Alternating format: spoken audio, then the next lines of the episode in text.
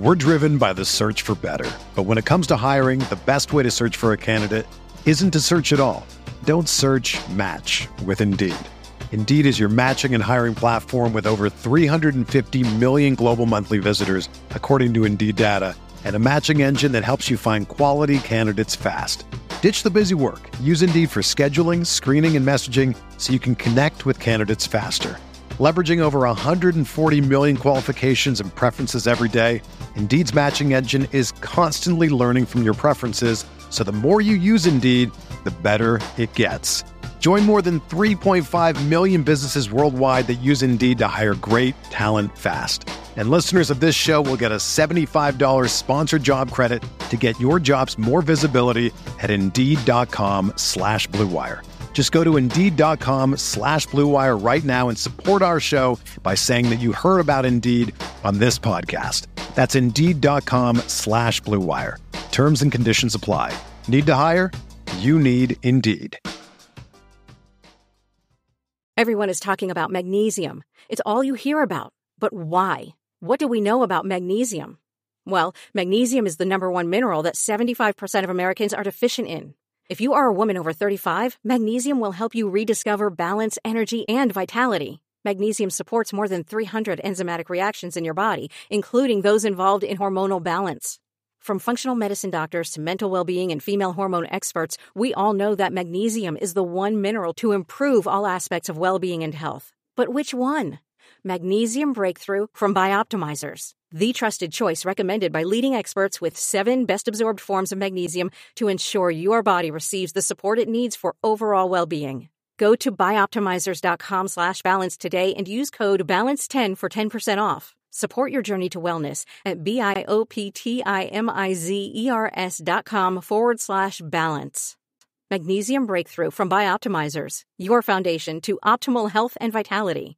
Let's be real. The way this season is going, it would not be super shocking to see any Packers fan cracking open a can of beer at 9 a.m. on any given morning. It's been a long year.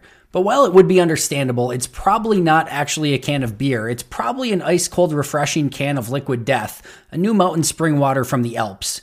Why is this delicious water called liquid death, you ask? Well, because it will brutally murder your thirst, and their infinitely recyclable tallboy cans are helping to bring death to plastic bottles. They also donate 10% of the profits from every can sold to help kill plastic pollution. Friends, Liquid Death tastes incredible, and I can give you that endorsement based on my own experience. I'm not a huge sparkling water guy, but I'm telling you, the Lime Liquid Death is beyond for real and will have you rushing back out to the store for more. Add in the fact that it's a win for the environment and it looks funny when your kids are drinking tall boys while watching the game, and you basically have a perfect product. So go get your own Liquid Death at your local Woodman's, 7 Eleven, Roundy's, or Hy-Vee, or find a Liquid Death retailer near you with their store locator tool at liquiddeath.com slash pack a day. That's liquiddeath.com slash pack a day.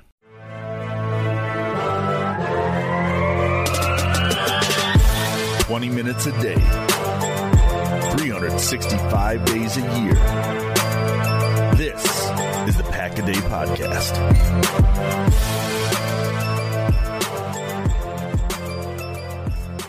What's up, everybody? Welcome back to the Pack a Day Podcast. I'm your host, Andy Herman. You can follow me on Twitter at Andy Herman NFL. The Packers win 28 to 19 over the Chicago Bears, becoming the all-time winningest NFL franchise with 787 regular season wins. And to join me to talk about it is the one and only Perri Goldstein. You can follow her on Twitter at Perri underscore Goldstein. Hi, Perri. Hi, Andy. How's it going? You know, it's always a good Sunday when the Packers win. And then I get to watch football for the rest of the afternoon with just happy thoughts it is a game changer when they actually get the win. And like you said, it's a noon game, which we don't always see a ton of. And then you can enjoy the 3 p.m., the 7 p.m., etc. Monday Night Football a lot more than rather than having that kind of sick feeling in your stomach that the Packers lost. And yeah, just very thankful we didn't have to do that on Sunday. I want to start by asking you, and I'm going to throw you a curveball again because I love, you know, I know you love when I do this. Um, I want to get your overall recap of the game, just your your your gut feel review, but you cannot say the words Christian or Watson. um, this game felt kind of mundane. I, I don't know if that's an accurate way to describe a football game, but it was just kind of what I expected. I, I, didn't think the Packers would be trailing as much as they were, but in 2022, that just seems to be who they are at this point. You know, we got some really bad secondary plays, some soft zone coverage, some great plays on defense to keep them in the game. Offense had its struggles. They went back and forth with what works and some hero ball, but at the end of the day, they pulled out a win against an inferior team. And it just is what it is. I don't feel any different about the Packers after this game. Like they should beat the Bears. The Bears are not a good football team. Um, but at the same time, you're on the road. You never know with this team. But yeah, just status quo, honestly. I, am happy you say that because I felt like I was going to be a hater here because my kind of my overarching takeaway, and there are going to be positives, which we're going to get to in just a moment. And clearly, one of those are the two words I said we couldn't say uh, going over this topic. Um, but it felt to me like this was a bad team that beat a worse team. Like this is a team that we saw some of all of the ugly warts and flaws throughout the course of this game. You know, kind of rear their ugly head uh, at, at, different times. We, like you mentioned, some of the soft coverage. I, I, think we saw just kind of a soft team at times. Third and one, you're throwing 40 yards downfield again. You know, you're third and 15, you're throwing seven yards and getting tackled immediately we're just seeing some of the same trends. I thought there was a, a, complete lack of pass rush for a majority of this game. Once again, we saw some poor tackling at times. We saw Jaire Alexander get beat twice down the field by receivers that should not be beating him twice down the field. We'll talk about that in depth as well. I, I just felt like, you know, this was kind of the same Green Bay Packer team that we've seen over the course of this year. It just so happened that they faced I mean, the, the Bears and the Texans are in tight competition for very clearly worst roster in football. Like, it's just not even remotely close, especially after the Bears trade away Robert Quinn, Roquan Smith. They just lose Eddie Jackson and Darnell Mooney uh, to injured reserve this week. Like, this is just a skeleton team for the Bears right now. And as you mentioned, this should be a game that the Packers win. And yet, at multiple times in this game, they are down two scores and I will say, and I, as I mentioned, there's positives from this game. And I, I, I mentioned this uh, a couple times in the last couple weeks. You don't get anything in the NFL for not quitting, but th- there was opportunities in this game for the Packers to quit. Again, they are down two scores. It is windy, cold weather on the road. Everyone knows the season's basically lost. This was another opportunity to just be like, this guy, guys, this is not our year. We are done. And again, you don't necessarily get credit for that, but uh, we have seen multiple teams in just about every sport in those scenarios at times quit on the season. And the Packers had another golden opportunity to, to just sail it in and say, the guy, all right, we're, we're good here. We're done. Let's just get to this stupid bye week and let's see what happens after that. They fought back from two scores down on multiple occasions, came away with a win, kept fighting. So I think there's some positives. We'll get there. Uh, but I do think it's worth noting that they, again, they had an opportunity to quit. They didn't, and they came away with a win uh, some way or the other. And I don't even know how to put it better than that. I'm glad they didn't, to be honest. I mean, this is like, even though neither team have kind of a stake in the game in this particular matchup. It's still a Packers Bears rivalry. It was for, you know, the most wins in NFL history, which is significant and matters. Yeah. And, you know, I just think the more this team, especially this offense, I think, has time together, the better it is going to be for the future, regardless of if they're making the playoffs or not. So I'm glad that there was no quit. I thought this was actually a really nice game for Matt LaFleur, like a little bit of like kind of a redemption game for him from a play calling standpoint. I was really glad to hear that Stenavich was like kind of in his ear and involved. There's just a lot of things that they still can get out of games. So the idea to me to quit feels a little sad, but it was a weird game statistically. Like if you look at it, the Bears had more total yards, more passing yards, more yards per play. They were better on third down. Like they punted less. Um, so you look at this and you're like, huh. But the Packers stayed in it and they made the big plays when they needed to. And they have some superstars that I know we're going to talk about that we're really excited about. So, all in all, just like a solid win. But it's always nice when the Packers leave Soldier Field with a win. It's just a little bit of a morale boost. And um, now Matt LaFleur is still undefeated against the Bears. Yeah, I think a big reason in that statistical analysis that you pointed out, I think a big reason is the turnover battle, right? Yeah, like this is a team that's really struggled to win the turnover battle. They've been awesome at it throughout Matt LaFleur era. Like, in you know, when you have a quarterback that rarely turns over the football, uh, when you've got you know a, a group of you know playmakers that rarely turn over the football in, in previous seasons. Uh, they constantly won the turnover battle. It's been really difficult for them this year. You get the Jaire pick, you get the Nixon pick, you get the Rasul force fumble, and really the, the Dean Lowry block is to me a, a version of that as well. When you've got four plays like that, to me, by far in a way, that was the difference in this game. Green Bay has desperately needed those plays out of their defense and special teams. They finally got in this game. I don't have any doubt about it. They don't get those turnovers, They're, they don't win this game. Oh, yeah, 100%. Because the defense wasn't really showing that they could stop the Bears. The Bears kind of stopped themselves with penalties and these turnovers. So, you know, you get the ball back and they're only down by one. You know, I'm sitting there on my couch thinking, well, Joe Barry and this defense is definitely going to uh, just allow them to kind of run up the field. And they were, they were in field goal range until they turned the ball over. So, you know, I guess thank you to Justin Fields, unfortunately, for making that mistake, or the receiver, really. It was his fault. Um, but they just got lucky, I think. Yeah, I think lucky, but I think you know they deserve credit too. You know, the other guys came up with plays. Rasul, uh, you know, punched out the, or I guess kind of like punched out the ball. At least kind of, you know made an aggressive tackle um, on the on uh, Chase Claypool. Uh, Jaire jumped a route. You know, very well done. Yeah. At that point, like that's just Justin trying to make a play in a tight window, like where he knows he has to try something just to get a quick score. Uh, probably not his best throw, but like it is what it is. And then you know Dean coming up with a block field goal. You know, credit to the guys that make the plays, but um, again, had it not been for those plays, had this been another game where Green Bay struggled to get those turnovers, again, we're not we're not we're having a very very different discussion after this game. No two ways about it. Uh, but that probably should bring us to the point where we talk about the greatest player to ever play in an NFL game, uh, Christian Watson. You look at the stats, Barry, and first, like we're not going to poo poo on a four touch, 94 yard, two touchdown day, but it's not like four touches, 94 yards, two touchdowns is like the greatest stat line we've ever seen in the world. But my goodness, the impact that he continues to have on the game, not included in that stat line, is a huge pass interference call that he picks up. Um, the three, I, I tweeted this out as well the three touchdown drives in this game for the Packers. The first one, he has the 14 yard touchdown reception. The second one that ended in the AJ Dillon touchdown run on that drive, he had a 15 yard reception on like third and eight to keep the drive going. And then he drew the 38 yard pass interference on that drive. And then on the last touchdown drive, he had a 19 yard reception, I think, on the first uh, play of that drive. And then, of course, the 46 yard rushing touchdown where he had the ability to show off his speed again. Three touchdown drives, all huge, huge impacts from Christian Watson. Yeah, he is. He's transformed this offense because not only is he a big play threat, he's been, I mean, phenomenal even before he came on in the passing game as a blocker. And now that defenses are really starting to respect him because they have to, because he's been stacking these successes now four weeks in a row.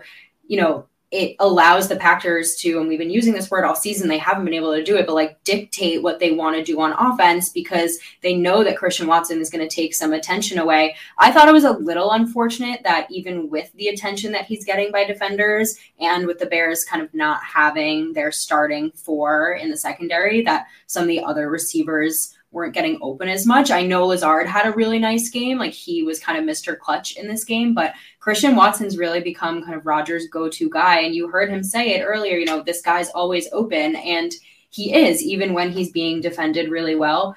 Um, plus his speed. Like we haven't had anyone, you know, we had MVS, but MVS's hands were a little, a lot more inconsistent than Christian Watson's are. And so his speed just completely changes this offense. They were having such a hard time getting vertical for like the entire season until he was able to change that for them. So I'm just really, really excited about what he brings. And if this is only the beginning, I mean, you have to imagine that there's still a level of development there. He's only going to get better. That should be really exciting.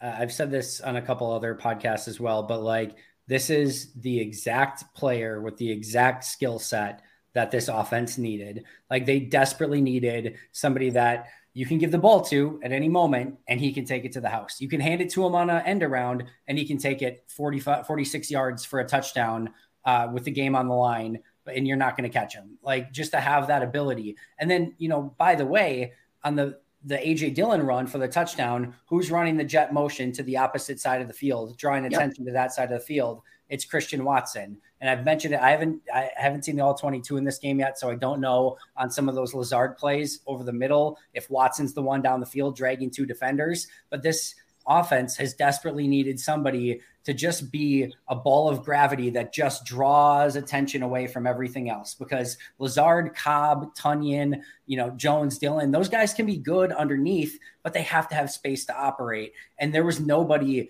generating that space to operate. And I'm so excited for when Romeo Doubs comes back because now if he has some of that space to operate in, now you have the opportunity to really cook because he has that playmaking ability as well. So, but th- this player to have that ability to just run a nine route, take two guys with you, and open things underneath that you can just hand on a reverse and he can take it. He's mossing guys in the back of the end zone over the last eight weeks. You just throw it, throw up the ball to him. Like he's winning on nine routes down the field. Where if you're not having two guys go with him, if you're not keeping a safety over the top of him, he can complete that pass and take it the distance. He has shown everything that you want out of a playmaker in just these last four games eight touchdowns and what nine now on the season including the other uh, yeah. end around earlier in the year like it is so fun to watch. And you keep kind of expecting like, all right, he had a touchdown, he had three touchdowns, he had a t- couple touchdowns. Like this, you're not, he's not going to be able to keep continuing. We're at four weeks in a row now, Perri, where he is making a massive, massive, massive impact on the game, and it's just so incredibly easy to be so excited about it. Yeah, and you and I have said on this show, right? The Packers team has kind of lacked playmakers in we have Aaron Jones. Obviously, Aaron Rodgers has always been that, but you add in a Christian Watson and hopefully, like you said, a Romeo Doubs who can make these plays, and it completely like changes the way that this offense can operate. And I think the one thing for me about Christian Watson was so far this season, they've kind of started to like stack what they're asking him to do, right? So for a while, he was just the motion guy, trying to get him involved there. Like you said, his first touchdown was, I think, on a jet sweep. And then, you know, he starts to only get it get targeted by Rodgers on these kind of like deep routes, and you're like, is he just a deep threat because he's fast? And now all of a sudden you're seeing him be targeted on key third downs, on fourth downs, on attacking the middle of the field, like being able to do things at all three levels, which is what's going to make him just like so impactful and shows, I think, like a lot of the criticism of him was he was at NDSU and it was really run first. And does he actually have a route tree, et cetera, et cetera? And uh, now, now you're seeing just because he wasn't asked to do those things yet doesn't mean he's not going to be successful once he is being asked to do, do them. And he's showing us that he can now. Yeah. And it's so exciting. It, it kind of goes back to like AJ Dillon catching the ball in the backfield, right?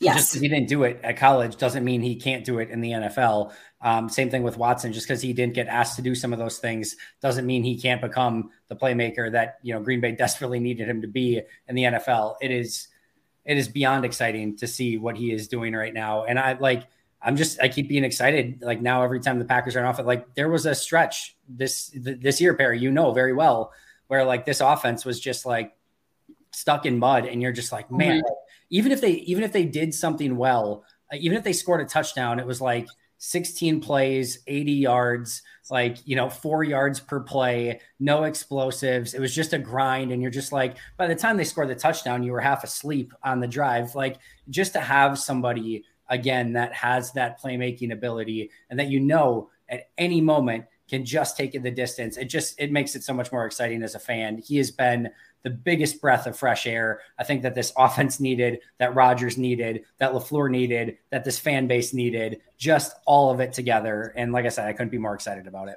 Yeah, and like the problem with this offense too was once they got down, it felt so insurmountable to be to come back because there yeah. was no one that could score so quickly. And now all of a sudden you're seeing like the Cowboys game is a perfect example. They were down two scores against a very good defense but you get Christian Watson on a 63 yard touchdown, and like all of a sudden you're right back in this without having taken too much time off the clock. And don't get me wrong, I think having a, the skill that this Packers offense does to be able to drain the clock on a touchdown run is super important. We saw it in this game against the Bears without like they scored. The Bears didn't have nearly enough time to get back in it. And uh, in the end, that's why the Packers ended up winning because they handled the time of possession. But all the good offenses that you think about the Chiefs, the Bills, the Eagles, all of them, you know that they threaten it to be able to score a touchdown in two plays. And Christian Watson's the guy right now who can do that for the Packers. Very well said. I, I think let's stick on the offense for a moment because I think over the last four weeks, and we should point out this offense was far from perfect on this day, but there were still exciting aspects that we got to, to see and discuss and some of the flashes. I think the, the big resurgence is resurgence on offense over this last month or so has been in large part due to Christian Watson, but I also think the offensive line has played a big part in this as well. And I was very curious to see how this offensive line was going to do without David Bakhtiari because he's been such a huge part in that. I did the rewatch. I you had actually mentioned to me prior to the show of like being so excited to talk Christian Watson and Zach Tom. I in my first initial watch through, I didn't really see Zach Tom, which is usually a good sign, uh, but I didn't really notice him at all. Because you had said that, I paid extra close attention to him on the rewatch. Man, I, I'm I want to see the all 22. You never quite know until you see that, but it looked like he had a really, really good game. And this offensive line, uh, you know, blocking for AJ Dillon, blocking for Jones when he was in there. And then, you know, I, I thought Jones or uh, Rodgers had a, a, pocket more often than not, allowing some of those plays to Watson to happen. Really excited about Zach Tom in this game and really just the offensive line having another pretty solid game overall. Yeah, I mean, when you hear David Bakhtiari not being able to be in last minute, you are obviously concerned. And then you go into this game and exactly right. You don't really hear anything about Zach Tom. He, I would love to see the stats on pressures, but Rodgers wasn't touched. He wasn't sacked once, although he he had his scrambles, so he you know he does that for himself. But it's not like they also were only running to the right side or like up through the centers. Like they attacked the left side of the field just as much. And that's like a lot of credit, I think, to Zach Tom and how much confidence they must have in what he's able to do. And you're right, Rodgers had a really nice pocket. He had plenty of time on multiple plays to get the ball out where he wanted to. So um, I just think a lot of credit for a rookie who probably this whole week did not think he was playing and got thrown in in one of the hardest positions in the NFL. And um, like we've said so many times, I think you know, the rest of the season's like, let's just see what they have in these young guys. And this was such a perfect opportunity for Zach Tom. It really was. And uh, there was one uh, combo block that he had with Marcedes Lewis. They may have been on the Dillon touchdown run. Uh, I forget off the top of my head, but there was a combo block that he had with Marcedes Lewis. They double the first guy. Zach Tom gets to the second level, gets the second guy, and just creates the space for AJ Dillon Listen, Tom can get overwhelmed with um, with power at times. He needs to add some functional strength. But the stuff that you see him do as an offensive lineman from an IQ standpoint, his combo blocks, his footwork, his agility, his ability, like his IQ picking up twists and stunts and identifying blitzes, he has some really rare stuff. And of course, we know he's an insane athlete as well. It's just if he can get a little bit more functional strength, but like maybe maybe he if, if like we'll see what happens with Bakhtiari, of course, and that journey is going to be a really interesting one in the off season. But if he's just a left tackle, you you, you have less like bull rush. Um, you know, whereas in guard and center, you know, you've got big 300 pound defensive tackles just trying to push you into the backfield at all times. Left tackle, you're dealing a little bit more with speed guys, guys that are more 250. You might be able to handle that a little bit better. I think we saw that against the Bears today. Uh, just very intrigued with his upside. I know Ryan Gutekunst has deservedly caught some flack for some of his previous draft classes, and you don't get an award for uh, you know the first year of some of these guys and some of the potential that they've shown. But man, the, the Zach Toms, the Christian Watsons, the Romeo Doubs, the JJ Enagbare, Quay Walkers had some ups and downs. Devonte Wyatt actually had a couple nice plays in this game as well. Uh, there's a long way to go, but this this draft class really has some potential. Hello, friends. By now, you've heard me talk about the new brand of water that looks like tall boys of beer, Liquid Death. This crisp, refreshing mountain spring water from the Alps that comes in still, sparkling, and three unique flavors is by far and away the best brand of water on the market. One of my favorite aspects of Liquid Death is that most water companies use plastic bottles, which is beyond terrible for the environment. Most of the plastic you throw into a recycling bin actually just gets sent to a landfill because it's not profitable to recycle. But aluminum is infinitely recyclable and profitable for recycling facilities, hence why Liquid Death uses aluminum cans. Most importantly, the water tastes great. I can't get enough of the lime sparkling water, and my family has been drinking them nonstop. It's always fun seeing our sons get crazy looks as they are downing tall boys out in public as well. If you haven't tried Liquid Death yet, What are you waiting for? You can get Liquid Death at your local Target, Walmart, or 7 Eleven, or find a Liquid Death retailer near you using their store locator at liquiddeath.com slash packaday. That's liquiddeath.com slash packaday. We're driven by the search for better. But when it comes to hiring, the best way to search for a candidate isn't to search at all. Don't search match with Indeed. Indeed is your matching and hiring platform with over 350 million global monthly visitors, according to Indeed data, and a matching engine that helps you find quality candidates fast. Ditch the busy work. Use Indeed for scheduling, screening, and messaging so you can connect with candidates faster. Leveraging over 140 million qualifications and preferences every day, Indeed's matching engine is constantly learning from your preferences, so the more you use Indeed, the better it gets. Join more than 3.5 million businesses worldwide that use Indeed to hire great talent fast. And listeners of this show will get a $75 sponsored job credit to get your jobs more visibility at Indeed.com slash BlueWire. Just go to Indeed.com slash BlueWire right now and support our show by saying that you heard about Indeed on this podcast. That's Indeed.com slash BlueWire. Terms and conditions apply. Need to hire? You need Indeed. It does. It's very exciting. I think Goot really needed a draft like that mm-hmm. because the last couple of seasons have been like maybe one or two players that have come on, but he's made some questionable picks, especially with watch it, watching them kind of get rid of two previous third round picks very quickly into their rookie contracts. So it's exciting. And this team is going into a transition, right? Not to take away from from this game, but just to last comment on the draft is in a transition time, you need to be hitting on these guys in order to develop them for the next phase of this team. So it's good to see, but you're right, long way to go. Very much so. I want to quickly talk on the running backs. Aaron Jones clearly battling through some things in this game. We even saw some Patrick Taylor. Uh, I think because of some of the injuries that Jones sustained, you could tell he was just kind of grinding it out and trying to do everything he could to get in there and help the team. But AJ Dillon, we've kind of seen a, a, new AJ Dillon over these last couple games. It does feel like, and I, have, I don't have the statistics to back it up, but it does seem like once end of November, beginning of December starts hitting, uh, AJ Dillon starts hitting a little bit different, and uh, he becomes a little bit more of a, a beast to try to tackle in cold weather. And we start seeing a little bit, you know, more business decisions at times. I just really like how he's been running these past couple weeks. I thought the beginning of the season, September, October, early November, uh, was a, a, tough stretch for Dillon, probably the toughest of his career so far.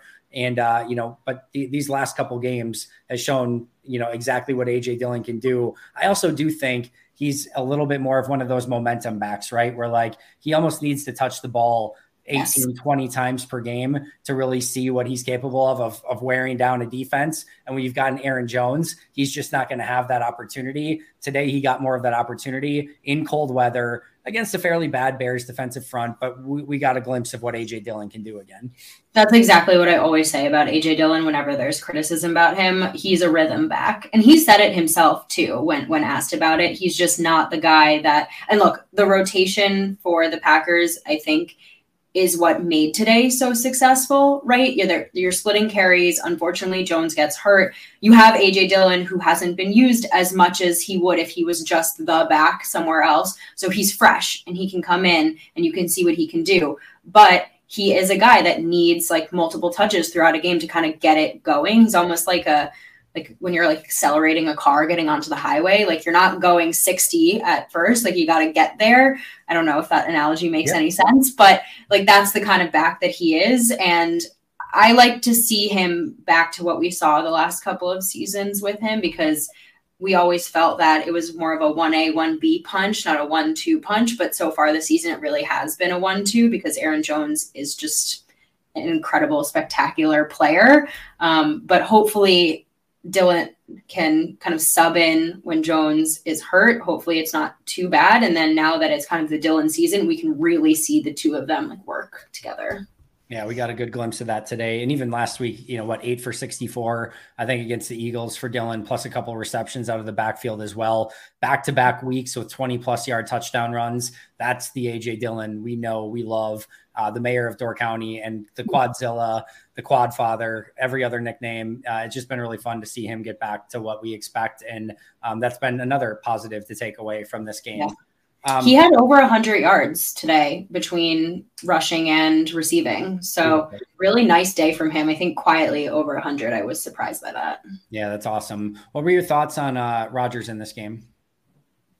He was fine. You know, he he did what he needed to do. Um, nothing spec. I think we're so used to Rodgers and his like spectacular. Like he didn't even hit 200 yards today, but he didn't need to because the ground game was working. Um, glad to see he's getting healthier, but yeah, no, nothing like overly spectacular.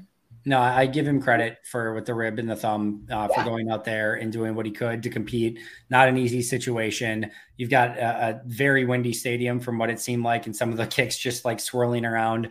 Uh, you know, a couple weird throws here and there. The one to Cobb where he just completely missed, thought Cobb was going to go down the sideline, but he was clearly just standing still. And like Rodgers just threw it, you know, 10 yards past him. Like this, a couple things like that, a couple missed throws down the field that I think he would like to have back. But like you said, he kind of did enough to win. It wasn't like a, bad performance, wasn't a good performance. It was just kind of a performance. And again, when you've got a guy with, you know, bad ribs and a bad thumb, you know, I kind of get it. And I don't, I don't hate anything from it.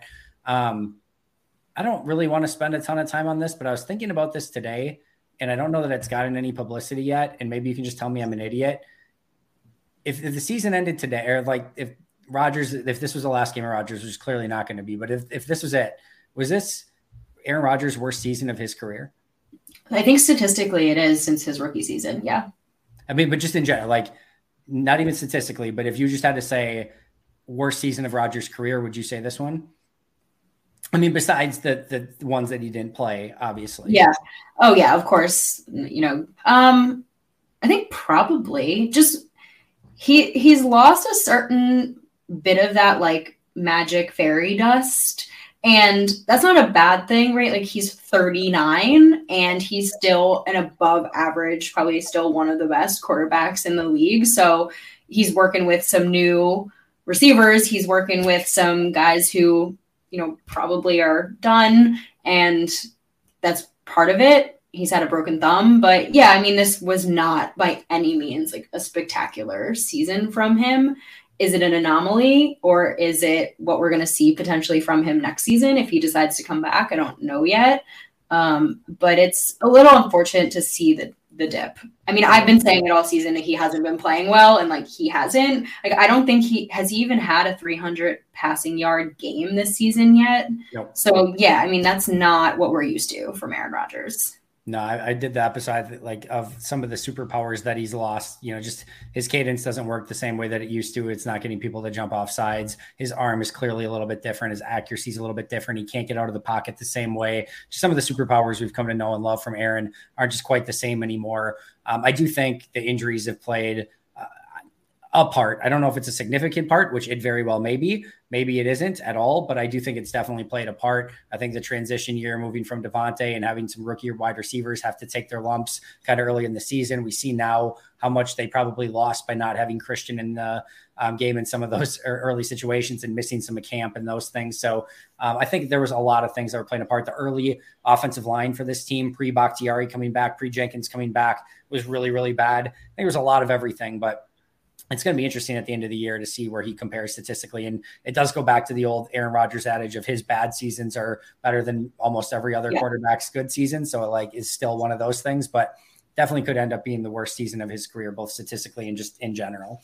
Uh, I want to get your thoughts on two defenders really quick a kind of up and down game from Jaire Alexander as the huge pick, but also the two deep completions allowed to EQ and N'Keal Harry. And then Kenny Clark, we actually saw a few plays from it had been a, I, what I would label as the worst five game stretch of Kenny Clark's career. Um, prior to this, uh, we saw him make some really big plays, uh, certainly in the run game early in this one. Kind of faded off as the game went along at, at first glance. I'll be interested to watch him on all 22 as well. But thoughts on Alexander and Clark on this one?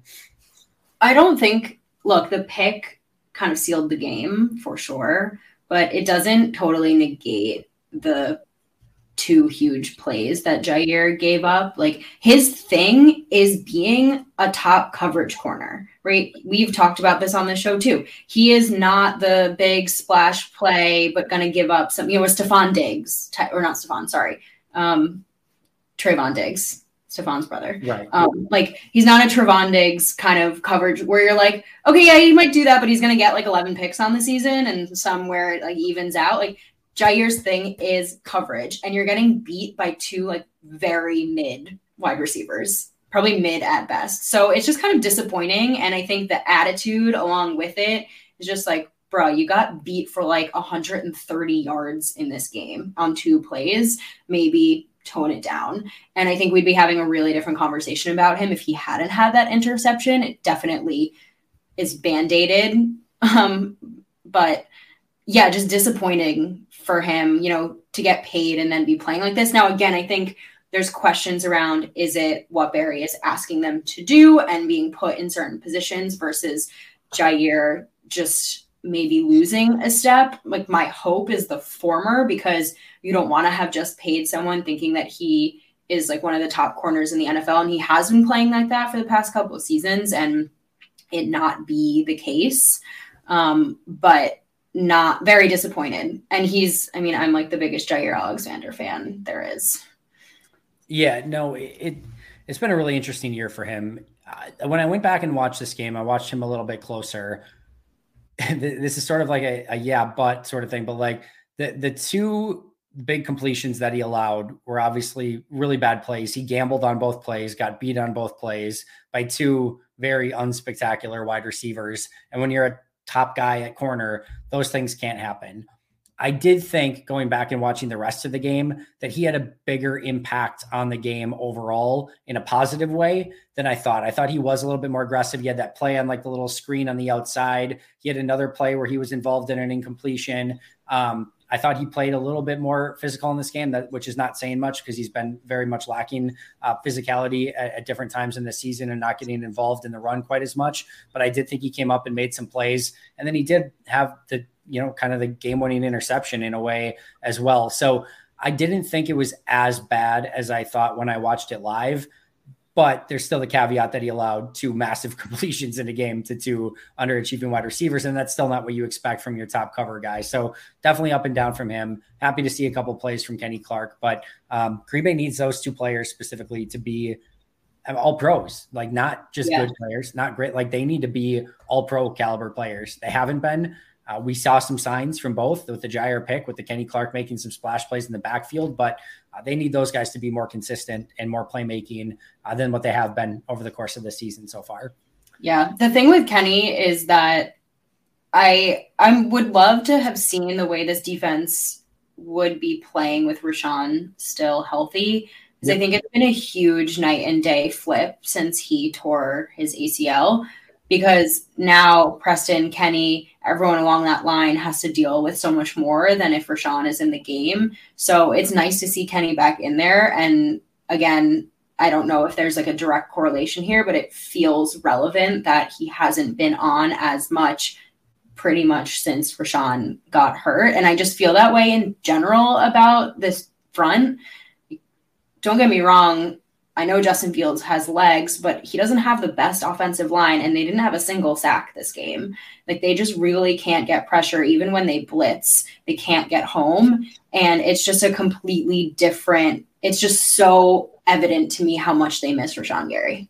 No question about it. It's a total game changer. He is the impact guy in this defense, and not having him affects everyone else. So uh, when that injury happened, it was just like for how bad the season was going, that was like the low because when Rashan goes out, you basically know like even if this team makes a crazy run and wins their wins out the remainder of the season and gets in the playoffs, you just can't win without him like consistently. Like you can't go on a run in the playoffs without that guy. They can't get pressure without him. Like it's just it was the ultimate kick in the gut because even if Rodgers or somebody like this team pulls out something magical and makes a run like that, it just all becomes almost much ado about nothing just because he's so freaking important to this defense and this team as a whole. And they just don't have any as, as good as Enagbare's been for a fifth round pick, just they don't have anyone close to replacing him.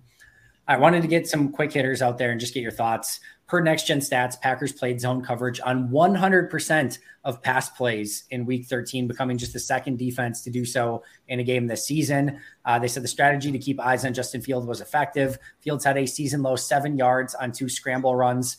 Clearly, he had a lot of yards on designed quarterback runs, but uh, when playing the pass and when not allowing him to scramble. They did hold him a little bit better. Thoughts on Joe Barry's scheme in this game? No, just no. I don't care about his scramble runs. You still gave up. He had 71 yards on the ground, and the whole thing about I almost tweeted this out, and I there, I had too many characters, so I was like, I'm just gonna wait for Packaday to say this. But like the whole point of Joe Barry's zone, whatever, is to prevent the big play. Like give up the little bit on the underneath, maybe allow you know obviously always allow some rushing yards but like you you mitigate the big play. And they didn't do that in this game even right? They still gave up two huge three if you include the justin fields run three huge explosive plays. So at this point like none of it is working. The whole plan isn't working and you really only were able to win this game because the bears are bad. Like if this is we saw it with the Eagles, right? Like they're going to win when you allow this to happen because you're not stopping the run, you're not stopping those like mid-range throws, and you're not stopping the explosive plays. Like, what are you doing? So, and they still cannot get off the field on third down. They do great things on first and second down, and then it doesn't matter because they give up a third and ten. And I just, I'm so so sick of the zone coverage. How do you really feel about it? that was very well said. I, I'm not, I don't have anything to add to it. That was perfect. Uh, thoughts on going for two at the end of the game? Brilliant. I thought it was gutsy by Matt LaFleur. I thought it was a great call. Um, obviously, we feel that way because it worked. Uh, it'd be different if it hadn't. But at the same time, like you go for it, you go for the dagger. So, I, like I said earlier, I think this was a really nice kind of redemption game for Matt LaFleur on some of his decisions, and that was top of mind when I said that. This is a, a Madden strategy 101. This is a very popular strategy uh, in, in Madden and Madden Online. Um, I love this call every single time. Here's the reason why. You get the two, game over, right? Like the, almost entirely game over. You're they'd have to go down, score, get a quick score, get an onside kick, get another score. Like the odds of that happening insanely slim. So you get the two point game over. If they don't get it, the Bears probably, as Matt LaFleur mentioned, I, I think Bears go for two to win the game if they would actually go down and score a touchdown. So you basically have, in my opinion, three opportunities to win the game. You hit the two point conversion, you win the game. You miss the two point conversion, just stop them from scoring a touchdown. Even yeah. if they score a touchdown, stop them from scoring their two point conversion. You've literally, you've basically given yourself three outs at this point in the game, and you just have, have to hit one of the three, whether it's your two point conversion, their touchdown drive, or their two point conversion. Just do one of the three and you come out of the game with the victory. Um, whereas you kick the extra point, um, maybe you make it, maybe you miss it. Those extra points have not been anything that's been guaranteed for the Packers anyway. Uh, but you give them an opportunity to go down and score, and now you basically only have two opportunities to win the game. Either you know, barring overtime, and then it gets complicated. But you may not even see the ball again in those situations. So I just think statistically, um, what the, it gives you more outs to win the game. I would take that opportunity. I don't care if you're playing the Bears. I don't care if you're in the Super Bowl. I don't care if it's preseason. Give me that two point conversion every single time in that situation. Cool. And we're on the same page. I'm going to take that out of agreement. Uh, last, I just want to go, well, not last, but really quick. I just wanted to say uh, I've been extremely hard on Sammy Watkins, and I think understandably so. I think he's had a, a poor season. I know he's been de- dealing with some injuries. Two huge blocks in this game. AJ Dillon touchdown run uh, that was 20 yards. Great block on that play. And then he also was the block that sprung Christian Watson on the reverse as well. Not a super difficult block on the Watson play. He's basically just sealing the guy off.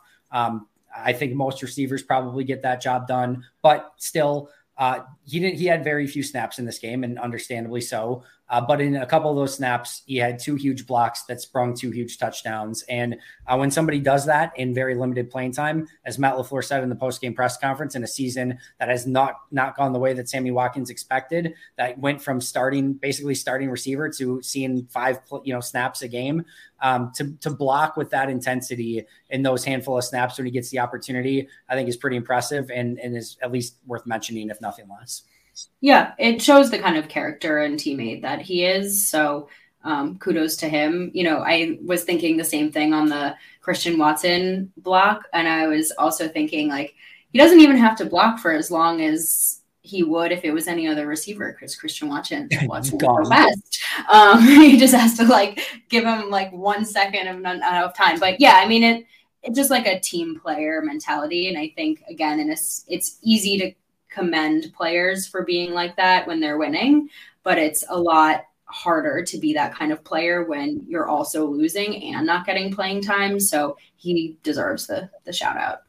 And I, I didn't uh, confirm this, but I saw somebody tweet online that the rec- the corner chasing Christian Watson on that play was a four three like four three eight forty guy um, yeah.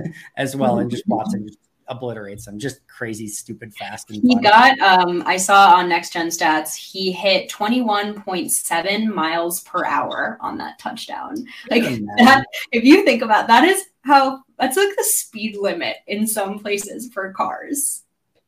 It's crazy. It's absolutely crazy.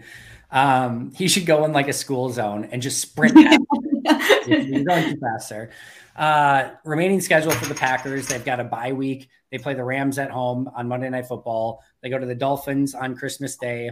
Vikings at home, Lions at home. Crazy that they, you know, only four games left, and crazy that only one road game, three at home, one in Miami on Christmas Day. Uh, two division games, a game against the Rams that I'm pretty sure they're probably going to be favored again, you know, for in that game. The Rams have now lost six in a row. They're on backup quarterbacks. They are completely beat up. I would expect the Packers to be favorites. I would expect the Packers to be underdogs against the Dolphins and Vikings, and probably, depending on what happens up until that point, probably some sort of pick 'em or maybe like a slight favorite against the Lions. Um, but your thoughts on the remaining schedule and rest of the season? I actually think the Packers have some good chances the rest of the season. I know that might be a bit of a hot take, but the Rams are very beatable, especially from home. We heard today actually that Stafford has some kind of spinal contusion. He's definitely out for the rest of the season. So no matter what you're going against a backup, you know, we also know they don't have Cooper Kupp, like just a very, very winnable game. I thought Miami, we're recording this on Sunday, so I thought Miami looked very human today against the 49ers, and they were with their third string quarterback. Now, granted, the Niners have the best defense in the league right now, so but they're so good. They're they're what I wish the Packers were. Um, but again, like when I think if the Packers do everything right, like the margin for error is obviously non-existent, but you know that can be a game they're competitive in. The Vikings are the ones that I think might be the most obvious L to me. They're just like riding a high right now. They're going to win the division. Like they're just ready for for the next level. But it is at Lambeau, so anything can happen. So I don't know. It would be nice to get I think like two of the four of the remaining uh, games as wins. Yeah, I think so too. I think I think they win that Rams game, especially coming off a bye. And I think they probably pick up at least one of the remaining three. Maybe they get two, but um, either way, it'll be it's it's a little bit more interesting coming off a, a Bears win then you know coming off by facing a pretty bad Rams team. We'll see where things are at after that, and just as Matt LaFleur always says, take it a week at a time. For those of you keeping track at home, ESPN gives Green Bay a 4.8% chance to make the playoffs. The Athletic gives the Packers an 11.5% chance to make the playoffs. So, um, certainly a lot better than what ESPN is giving them. Right now, uh, this is we're recording as the Colts are playing. Uh, right now, they would have the 11th pick in the draft. If the Colts were somehow able to beat the Cowboys, that would move up to the 10th pick in the draft if the season were to end today. So uh, Green Bay, Perri will finish somewhere between top 10 pick and winning the Super Bowl. We're just going to have to tune into the remainder of the season to find out which one it is. Yeah. Yeah, we, we will see. They're not mathematically eliminated yet, which means we will get Aaron Rodgers until they are. And hey, 4.8 is not zero. So anything can happen in the NFL any given Sunday. Last thing, really quick. Did you catch the first Aaron Rodgers? Uh, it has to be mutual at the end of this season in his press conference today. The very first I one, year, tradition unlike any other. Uh, our very first, it's got to be mutual. So, uh, you know, take that wherever you will in the future. We don't have time for that today, but we'll go. If you have a comment, go ahead. No, it's just uh, it's just clockwork. Every off season is is clockwork, and to be honest with you, I'm fully expecting him back uh, in this off season. So. It, I think Matt Schneidman tweeted it out. I, I, it did seem like I don't I don't even know if I want like we're we have a whole off season to discuss all of that. It's going to be a, another crazy off season, but it, it did kind of feel like yeah, I want to come back, but it's got to be mutual. It, that's what it kind of seemed like on the surface, but yeah, who knows? There I'm taking the words at face value, to be honest, and Um, I also think it has to be, we don't have to get into that, but it has to be mutual right now because of like the salary and the cap hit and all those things. I can't imagine how it's not. But anyway, we'll end on that. Oh, we could actually uh, go down quite the rabbit hole there. But yeah. uh, final thoughts, Perri, on uh, Packers, Bears, and anything else you want to go over? Um, just always nice to to get a win. I think in this season, I don't take the wins for granted. Um, so feel it will feel good to have a victory Monday tomorrow, and um, yeah, just excited about some of the young guys on this team. I think that's regardless of record and win loss and playoffs, whatever. You can kind of focus on them and still be very, very excited about what's happening with this team it's always great to beat the Bears, right? Like it's always yeah. it always feels good to beat the Bears. There's no two ways about it. So I will take that victory every day of the week, every season, and like you said, not take them for granted, especially in the season when they've been so incredibly hard to come by. Perri, where can we follow you on Twitter, and where can we find Pax what she said? Yeah, you can follow me at Perri underscore Goldstein. You can follow the other podcast at PWSS Podcast on Twitter. Um, I record twice a week with the incredible Maggie Loney, who is back now recording with me. Um, very short maternity leave from the podcast. So you can catch our recaps. Um, probably will be up on Tuesday morning. And then we will do something fun for the bye week since we won't be previewing a game. But check us out at PWSS Podcast. Make sure to check out Pax what she said. It's awesome every single week. Maggie and Perri do a tremendous job. Of course, you can find Maggie here on the Pack a Day podcast as well. You can follow the podcast at Pack a Podcast. You can follow me at Andy Herman NFL. That is going to do it for us today. But until next time, and as always, go Pack Go. Go Pack Go.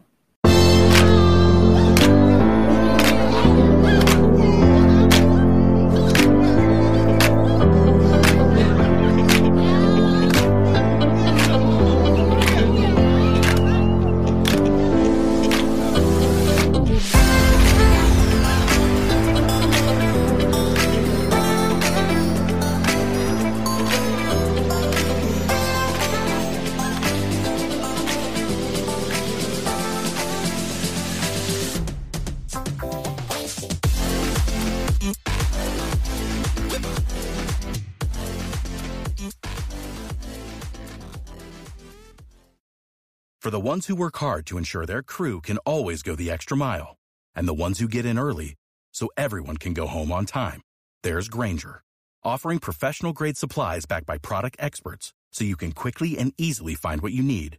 Plus, you can count on access to a committed team ready to go the extra mile for you. Call, clickgrainger.com, or just stop by. Grainger, for the ones who get it done.